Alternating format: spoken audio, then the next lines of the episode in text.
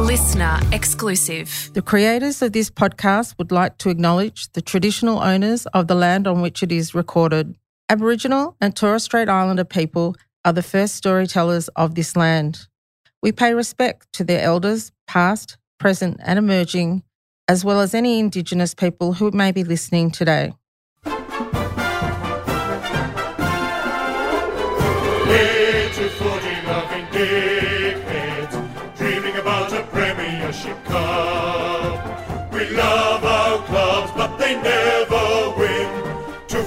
In 100 years, the shit house. If you think we'll be insightful, clever, or just well researched, we're here to say that's not the case. We'll just go out and wing it. We are two guys, one cup. Hello and welcome to Two Guys, One Cup Summer Edition. I'm Charlie Clausen, and this is my club, where I sit down with some prominent supporters to talk to them about the clubs they love and sometimes hate. And my guest this week, well, he is Australian comedy royalty, but curiously has never been seen in the same room with Strawny. Pete Hellier, welcome to the show. G'day, Charlie. I will say this about, you said teams that you love and sometimes hate. I'm not sure I've ever hate the Pies. I can never quite bring myself to hate them. Even after, you're not one of those guys after a loss is I'm going to burn my membership. So even after the 2021 season, you weren't that's it, this club's a basket case. I mean, 2021 was frustrating for lots of reasons. But they've given me so much joy. As much as, yes, they are a club that dishes out heartbreak, they've given me enough joy over the years. I want some more joy. I'm not saying I'm satisfied at all. But it's not just what I learned in 2018 when we lost that grand final in pretty heartbreaking fashion. And it was, I still remember my brother, who's 4 years older and possibly an even bigger Pie supporter than I am. He'll go down to training. Right. He's one of those guys. Does he write training reports? Does he post them on the Collingwood forum? He doesn't do that, but he sends us an update. Right. I just remember him saying after that loss, I remember the pain in his voice. Is just why do we keep losing these things? But what I learned was, and that was 90 seconds away from being one of the greatest days of my life. I was with my sons, my dad, my sister, my brother, my nephew. We all go to the footy together each week, which is why I just love the experience of following the Pies and going to the footy.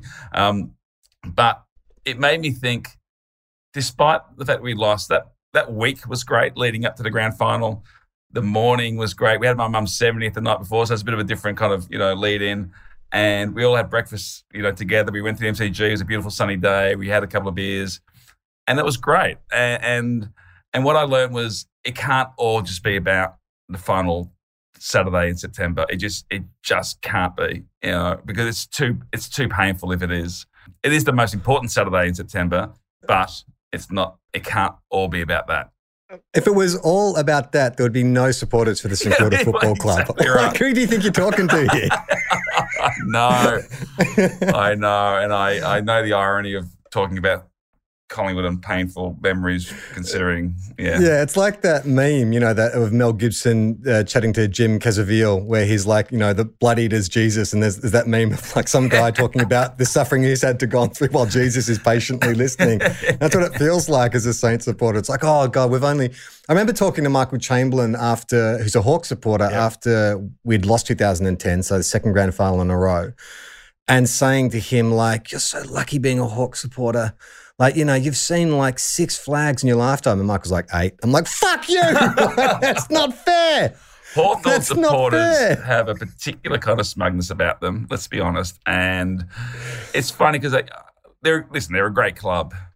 But, are they a fun club? I don't know. I'm not sure if they are. I mean, I've loved some of their plays. In fact, if I wasn't a Collingwood supporter, I probably would be a Hawthorn supporter because my granddad was Hawthorn, and he took me to some games early on, but the Collingwood scent was too strong. I couldn't resist. Yeah, well, talking about clubs that are fun to watch, I can't remember in my football viewing life a Collingwood team that was as popular and compelling as the team of 2022. Like, the storyline obviously is amazing, you know, finishing bottom four, pretty much everyone writing you off. And then just the way you stacked up these wins and the fashion in which you did it, like, most neutral footy fans were just in shock about, I think I like Collingwood. Like, it was a really hard thing to grapple with. Oh, but as someone, it was hard for us to grapple with, you know, right. like people coming up to us.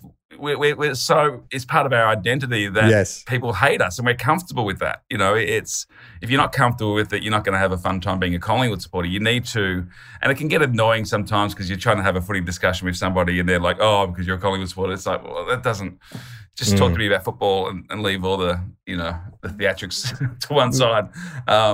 Because I get quite passionate when I talk about football, as you probably already discovered. But it was really weird. It was people coming up to us saying exactly that thing. Not only people from other clubs, people who didn't really follow football were coming up to me saying, I'm loving what Collingwood are doing. I'm addicted to watching them. And it was kind of bizarre, but it was such a fun, my most fun footy year. I actually had the opportunity to chat with Craig McRae during the week, and I was able to say this to him. And we drove up to, my sister and I drove up to Sydney because flights were $1 billion each because they saw an opportunity in the market with Qantas. And I'm so glad they got that huge COVID payout. It's so great. Only laid off 2,000 staff. That's it. So I drove up with my sister. My brother was in Bali because he booked the trip to Bali after we had two losses in round 9 and 10, and then went on to win the next 11. So my sister and I drove up. And my wife said to me, but what if they lose? It's obviously the preliminary final. And I said, well, they might. There's every chance they're going to lose, but this is the most fun football year I've had. I love this team. If they lose, I'll stand up, I'll clap them off and thank them for the year.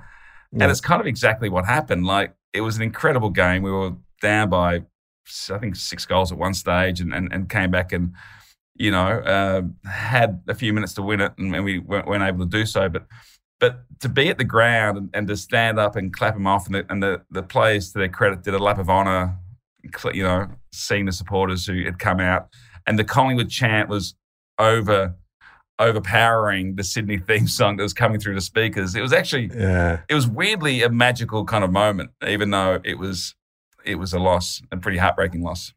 How could you not see it as anything other than that? Because if you think of where the perceptions were or the expectations were of the Collingwood Football Club at the start of the year, and then you're one kick short of a grand final, and who knows, like, what would have happened. Like, I think Geelong, they already beat you early, like a couple round.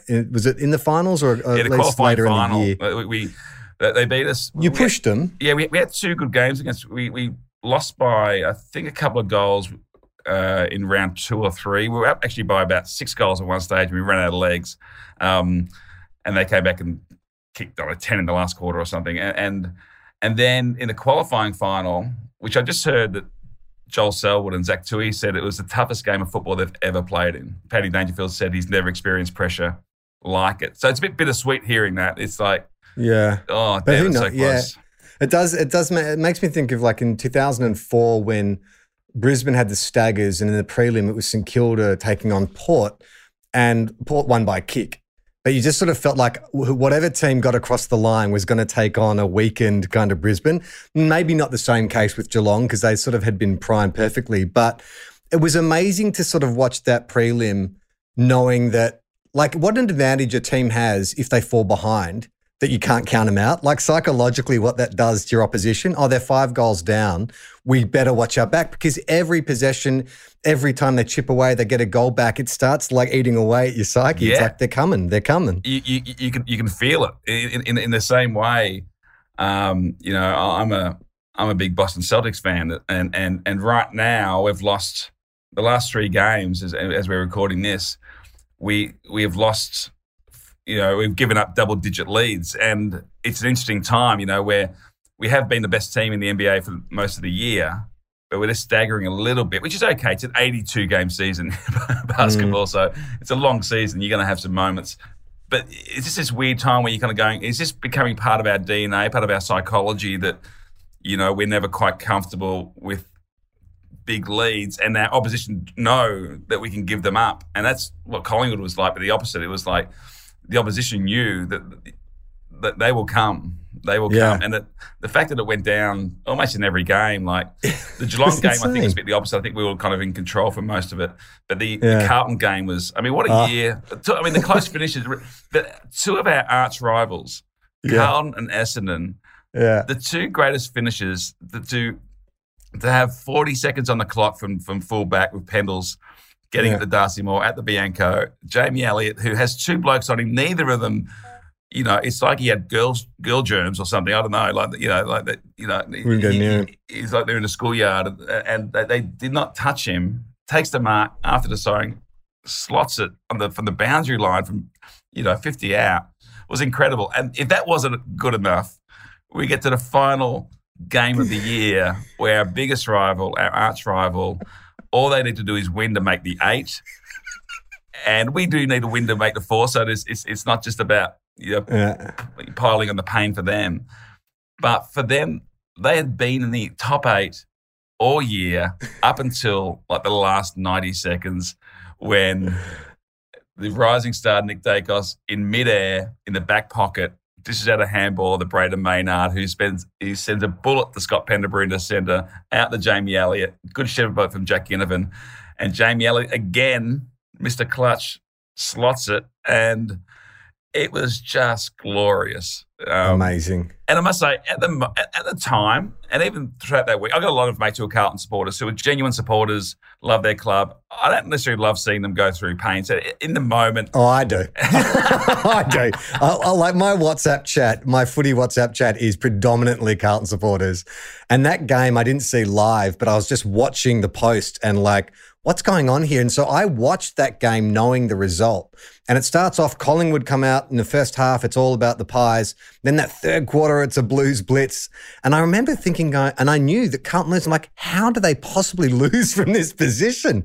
And then you sort of see that last quarter unfold. And yeah, sure, like Collingwood, the heroics are amazing, but it was equally about how bad the Blues were. Yeah.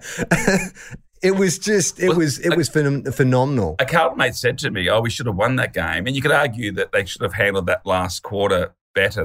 They made some horrendous mistakes, absolutely. Well, considering that they'd had a carbon copy the week before against Melbourne. Yeah. That they couldn't protect the lead against Melbourne. Then they get a chance to sort of show what they've learnt in the next week and they can't do it. It's amazing. Even silly mistakes like Charlie Curnow taking a mark, 30 out, and not going back. And taking the time, he swings around and he plays on. And some players are more comfortable doing that, and that's fine. But what you're doing is you're not giving your teammates that 30 seconds to get in position to actually just have 30 seconds to get air back into their lungs. It would drive me crazy. It drives me crazy when I see Collingwood players do it. It's like it's not about even. They're playing on and hooking around. Some players are more comfortable and are better at doing that. It's actually not giving your teammates a chance to position up and rest for a bit. But at the time, I wasn't fuck you, Carlton. I was just like, yes, the Pies have won. Because people often ask me, which teams do you hate? I said, I don't hate any of them. I just love Collingwood. The rest of them can get fucked. I don't care. I just want to win every week, But with that said, winning on Anzac Day is fun against the Bombers. Carlton is fun to beat. But it wasn't until a few weeks after that I kind of maybe I got to enjoy it a little bit. Like a few Carlton fans were, saying, we should have won it. And I was just like, well, you didn't, did you? I mean, but to be in the 8 for the entire year up until the last 90 seconds of the year, I mean, incredible. But it is great to have Collingwood Carlton games mean something again. Like there's been times when one of us has been higher on the ladder and the others haven't, and sometimes a team that has been lower has won that game. But it seems like for the next couple of years, certainly last year, the games were big games. It was fun. Yeah, I mean, if Essendon ever get their act together and you get the big 4 Victorian clubs firing again, it's only good for football. The Richmond-Carlton round one clash, even though Carlton's, fortunes and form has fluctuated, just in terms of numbers. And I also love that the way it's programmed round one because it is the best time of the year where it's all just potential.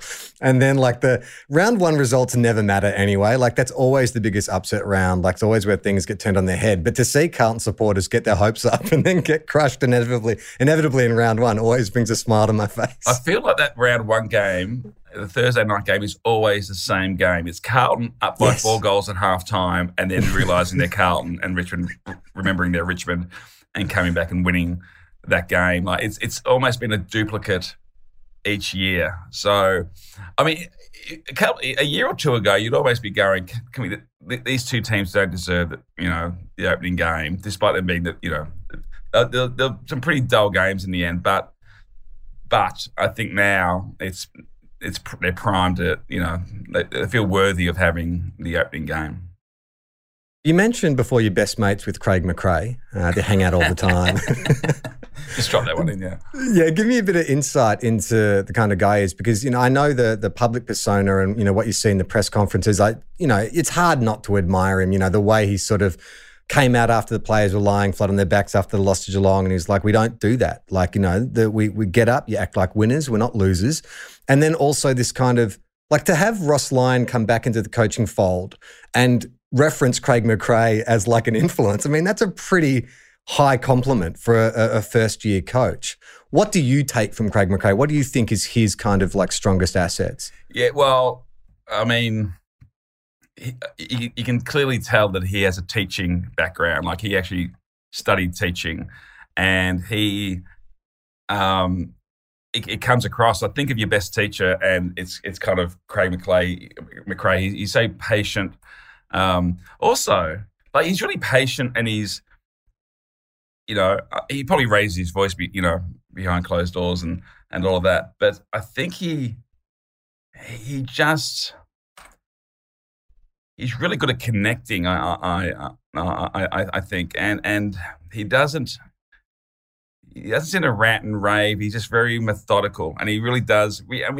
Stuff we've heard before. I mean, in a way, he's not revolutionised the game or anything like that. He's just like a different presence. He's just like a different. There's a calmness to him that he just really believes in the process, and that will kind of take care of itself. And he does have these things, that he last year was very much about the windscreen wipers. Like sometimes you get, you make a mistake, you just get the windscreen wipers on, you put that mistake aside, and you forget about it. You just move on. Put the windscreen wipers on.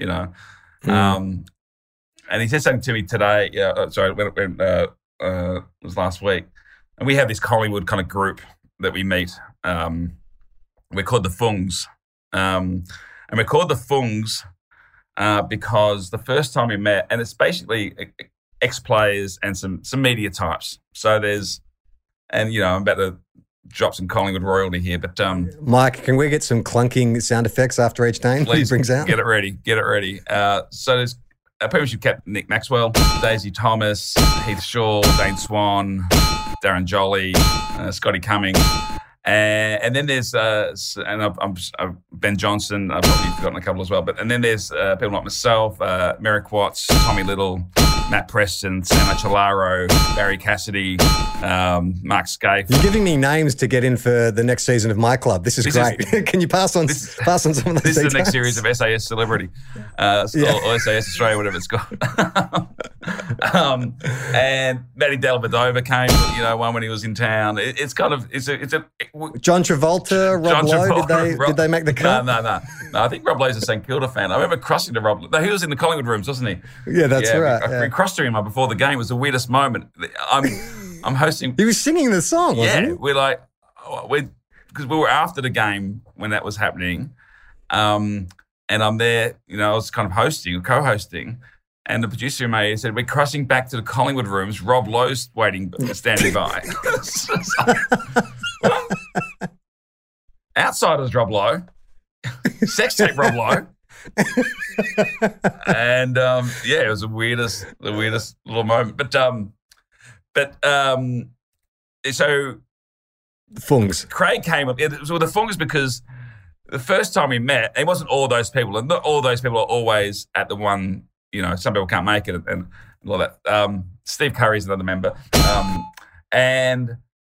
we had a private little area and at the Marquee of Lawn in Fitzroy, and then we went upstairs to the rooftop, and there was only two tables, and they both reserved under fungs. And the waitress said, "Have these tables, but when the fungs rock up, you need to leave." And they never rocked up. So we thought, "Oh, hang on, we must be the fungs." So we're the fungs. So and we had our first kind of meeting for a while because lockdown, and then we just didn't get a chance to meet up last year. So Maxie organised, as a surprise, head coach Craig McRae to come along. Wow. And I just, tried to ask him as much as I could about plays he's excited about, how he saw last year, and he was just like loves talking about, like, unsurprisingly, like he maybe there might be some coaches who'd be like, I'm just trying to have some time off. He's like, no, he's happy to talk about footy, really happy.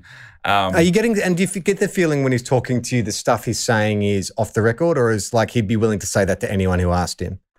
This is the thing I'm kind of in my mind thinking right now as I'm about to tell you what he kind of said to me. But I'm pretty sure this will come out because I think he'll be using it as a bit of a motif for the year. And it's kind of really about, you can take the escalator or you can take the stairs, and for us to get back to where we were last year, we need to take the stairs. They've done some training based around, I think, stairs and really? Yeah. Like actual stairs? Yeah, like totally like rocking it, So just, they bring one of those things you get on the airplanes, like that travelator thing they bring out to get you off the airplane. Just up and down, up and down. I know they did a big session at the MCG where they almost I think climbed every stair, at the MCG as a team. So I think that's brilliant. I think it's brilliant to have those things that are clear because there's so much. I'm not sure if you think about it, Charlie, but if you were playing footy now, there's so much that the players have to kind of about positioning, when you've got the ball, when you haven't got the ball. There's so much, I think, to think about, and it suits some players and doesn't suit others. So to have these really clear things that they can kind of, go back to, just even to, motivate themselves, I think is, I don't know, that would certainly work on me, I think. I've been taking the stairs ever since.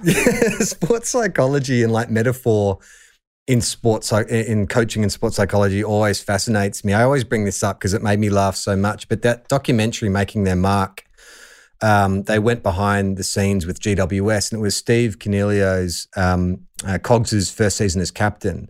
And it was his first address. Did you see this? His first address to the playing group, and he brings out that trophy that the first part's made of like stone, the middle part's made of glass, and the last bit's made of like, I don't know, something else. And he sort of gets trapped in his own kind of metaphor. He's trying to explain what the three parts of the trophy mean.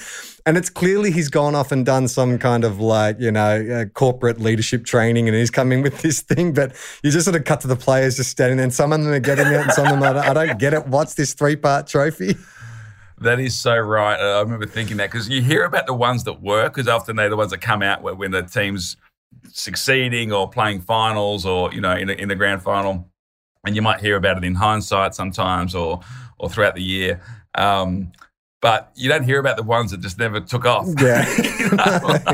Well, it's like... Because I think the Giants had a pretty disappointing year that year. So it was like, okay, that...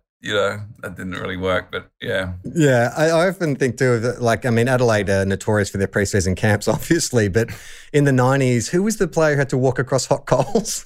Remember they did that? Yeah, that was, was it Brett Burton? I can't remember. Was it Burton or Jamison or... But just the footage that came out of that, and you can just sort of see these situations would arise and him getting halfway across the hot coals and having to jump off because he had third-degree burns on the bottom of his feet.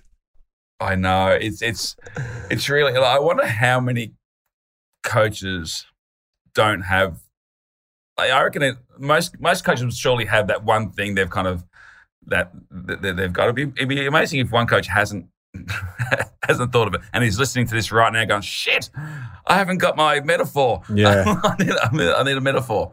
Well, it's interesting too, you said Craig McRae, the teaching background, that is sort of really what it is, coaching these days. Like you hear a lot of ex-players, talk about how coaching has changed and, especially in the last 10 years, the idea that you can't just be this drill sergeant, it's about understanding your list and understanding what messaging gets through to some players. You know, some players just see ball, get ball, like you say. Like, just give me a simple game plan.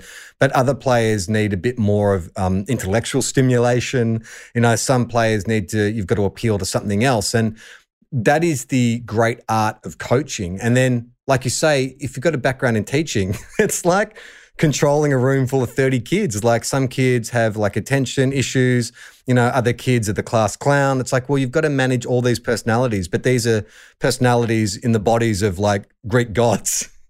Yeah. I remember going down to the, you know, the at that time it was the Lexus Centre, basically Collingwood's, you know, headquarters, to film Strawny, you know, and we were doing that for, you know, quite a few years.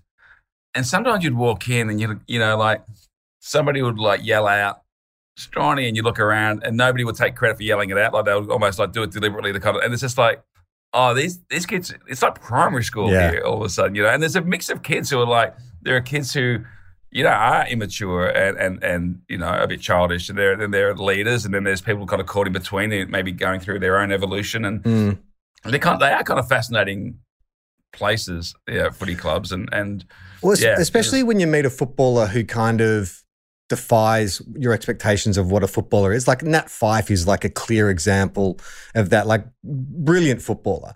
But I just find him such a fascinating enigma outside of football. Like, you know, he's getting his pilot's license and his multiple like property portfolios and all these things that he does outside of football. Like, you know, I talked to a Saints player at the Best and Fairest last year when I MC'd, and after talking to him for about 20 minutes, I'm like, you don't strike me. He was so like articulate and really thoughtful and considered. And he was very honest when he said that, I don't really see myself as a footballer. I do this pretty well and it's like gainful employment. So I'm following this path for a certain amount of time. But I think, you know, that's a great thing about footy clubs and really good footy clubs is all these different kinds of personalities that come in. Like, I don't necessarily subscribe to the idea that all footballers are robots now and people get, you know, so annoyed with that kind of media training that they get. I think you've got to have both. Like, I think it's good that players have media training now, so we're not getting the same kind of super dull interviews. But I still think there's plenty of personalities, and Collingwood is a club with heaps of personality, it seems.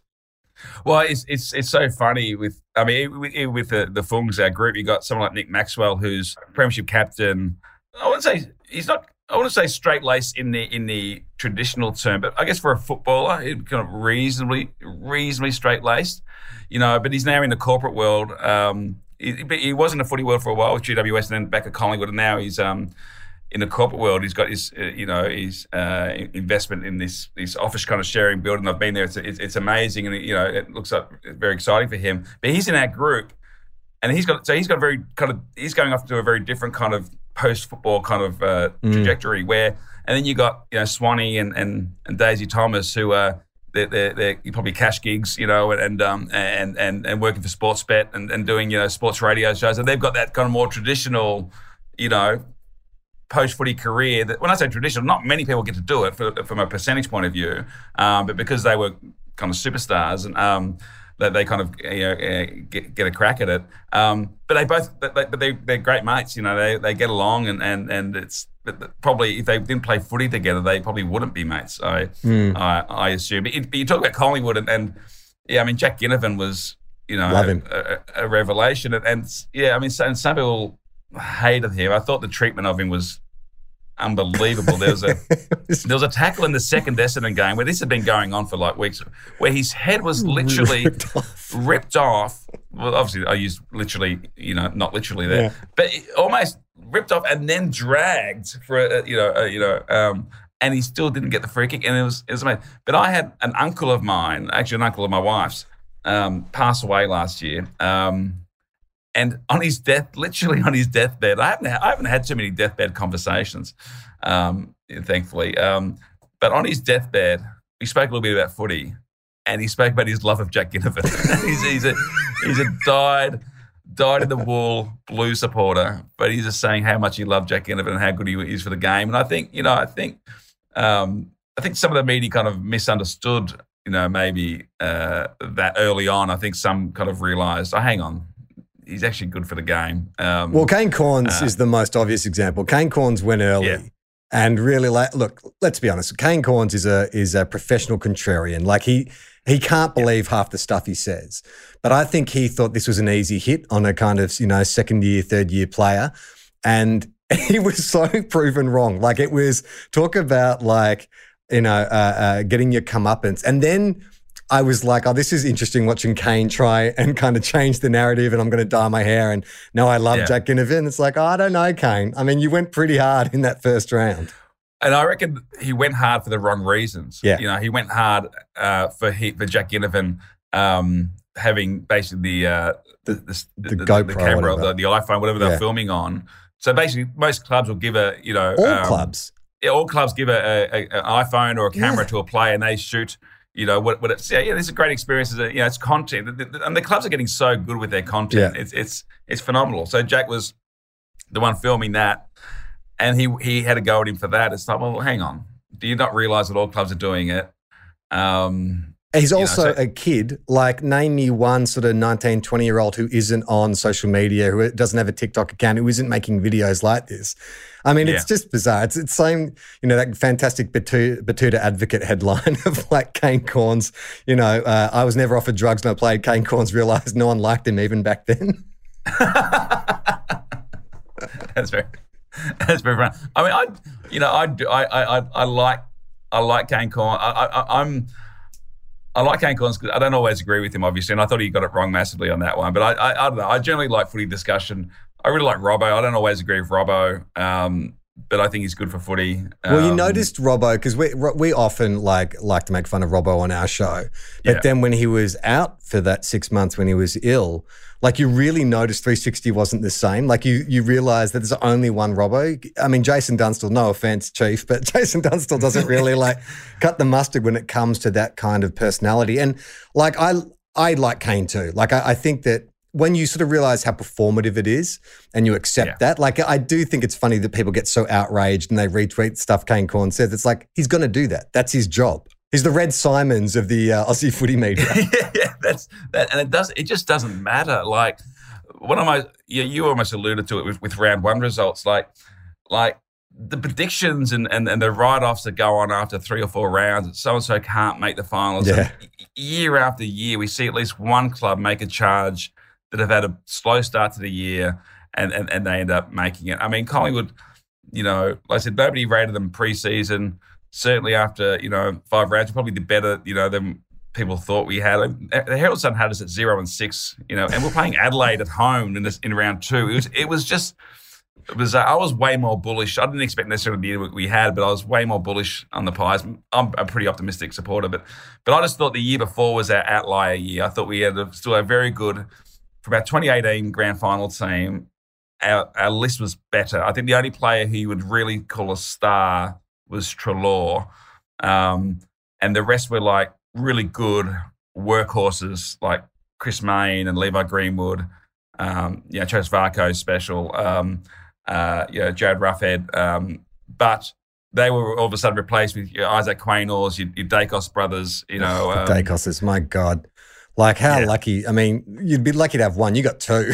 It's just so great to see. Like, I mean, that's the other thing that I think was so lovable about the Pies last year was that injection of youth with Ginnivan and Daicos. But, like, Nick Daicos, my God, like, he's just he's like a Judd or one of those players that you just can't help but admire. Like, the talent is so effusive and undeniable that it's like, I'll watch him play any game. Like, he will get people through the turnstiles. I saw Judd play his first game against Collingwood at the MCG. Like, it's his first game ever, and he was almost best on ground, you know. And it's just like, wow, I've seen that, you know, this kid's a superstar. And I don't think I've seen a better first year, you know, until Nick Daicos' last year. It was just the composure, you know. And do you remember in round one last year too, because the Saints played the Pies, they tried to rough him up. Like, that was clearly the directive, that they went in and they tried to physically intimidate him. And it didn't do anything. Like, he ended up having like 20 touches or something in his first game. And it's like, that was a bad tactic. Yeah. And I know the Collingwood coaching staff are like, you know, if we're a bit behind, it, like, okay, what do we, how do we use Nick? Like, it's almost their first question they're asking now. Like, you know, how can we get Nick to get us going? And it's, you know, it's pretty special. It's pretty special. You know, I mean, anything can happen, and players can fall out with clubs, but. You know, it would be unbelievable to think of a Daicos leaving Collingwood. But then again, we had a Danaher leave the Bombers, so who would have thought? Well, exactly. And, you know, I'm glad Darcy Moore re-signed because, you know, I was hoping he wouldn't go down his father's route and leave and win a Brownlow at another club. But yeah, exciting times. Well, Pete, thank you so much for coming on the show. Before we let you go, though, we do our prediction and traditional Two Guys, One Cup fashion. We're not going to make you pick a specific ladder position, but we break the ladder into three parts: top six, middle six, bottom six. I feel like I know where you're going to place the Pies. I think a lot of people are kind of expecting Collingwood to fall away because the thing I keep hearing is, well, they can't keep winning those close games. But I think we've improved our list, and what we're hoping for is that we just don't play in those that many close games. Yeah. We actually win those games by 3 or 4 goals. I know we have a very tough start to the year, so I think we'll know a little bit, you know, after about 6 rounds. But I'll go top 6. I'll go top 6. I think that's a pretty safe bet. Do you want to go high? Do you want to go more specific than that, or you don't want to tempt fate? No. Okay. No, I'll go top 6. I'll go top 6. Listen, anything can happen. Tom Mitchell, I think, is a very good pickup. And I think Dan McStay, I look forward to Dan McStay hopefully proving a few critics wrong because it was, you know, I think even Collingwood fans were a bit confused as to why we were so all in on Dan McStay. But hang on, so let's call him by his full name. Dan has never kicked more than 30 goals in a season, McStay. That was all I kept reading. I had no idea what his year goal average was, but the media just trotted out this stat in every single article about him. Never kicked more than 30 goals in a year. I've never seen a player linked to a club kind of so early in a year. So yeah. I think that's what kind of counted against him in a way, because I think Collingwood fans were now watching Brisbane to look at Dan McStay and then kind of so there's a bit more commentary about him. But what I'll say about the Collingwood administration at the moment, you know, with Graham Wright and now Craig Kelly and obviously Craig McRae and the coaching staff he's got around him with Lepich and Craig Bolton is to be honest, I just trust them. And if they see something Dan McStay that maybe he's been used differently in Brisbane the way we would use him, then and the early signs that might be the case. You know, we've got a very different forward line than Brisbane, so I'm hoping he can prove a few critics wrong. But yeah, it was kind of ironic that McStayed, McGode, and McGoey just stayed. Well, that's as good a point as any to finish on. Pete, thank you so much for coming on the show, and good luck to the Pies in 2023. We have gone long, but I think it's been good. No, I'm glad. Sorry, when I do talk about footy, I get my kind of like, it's like I'm in the pub. We are two guys, one cup.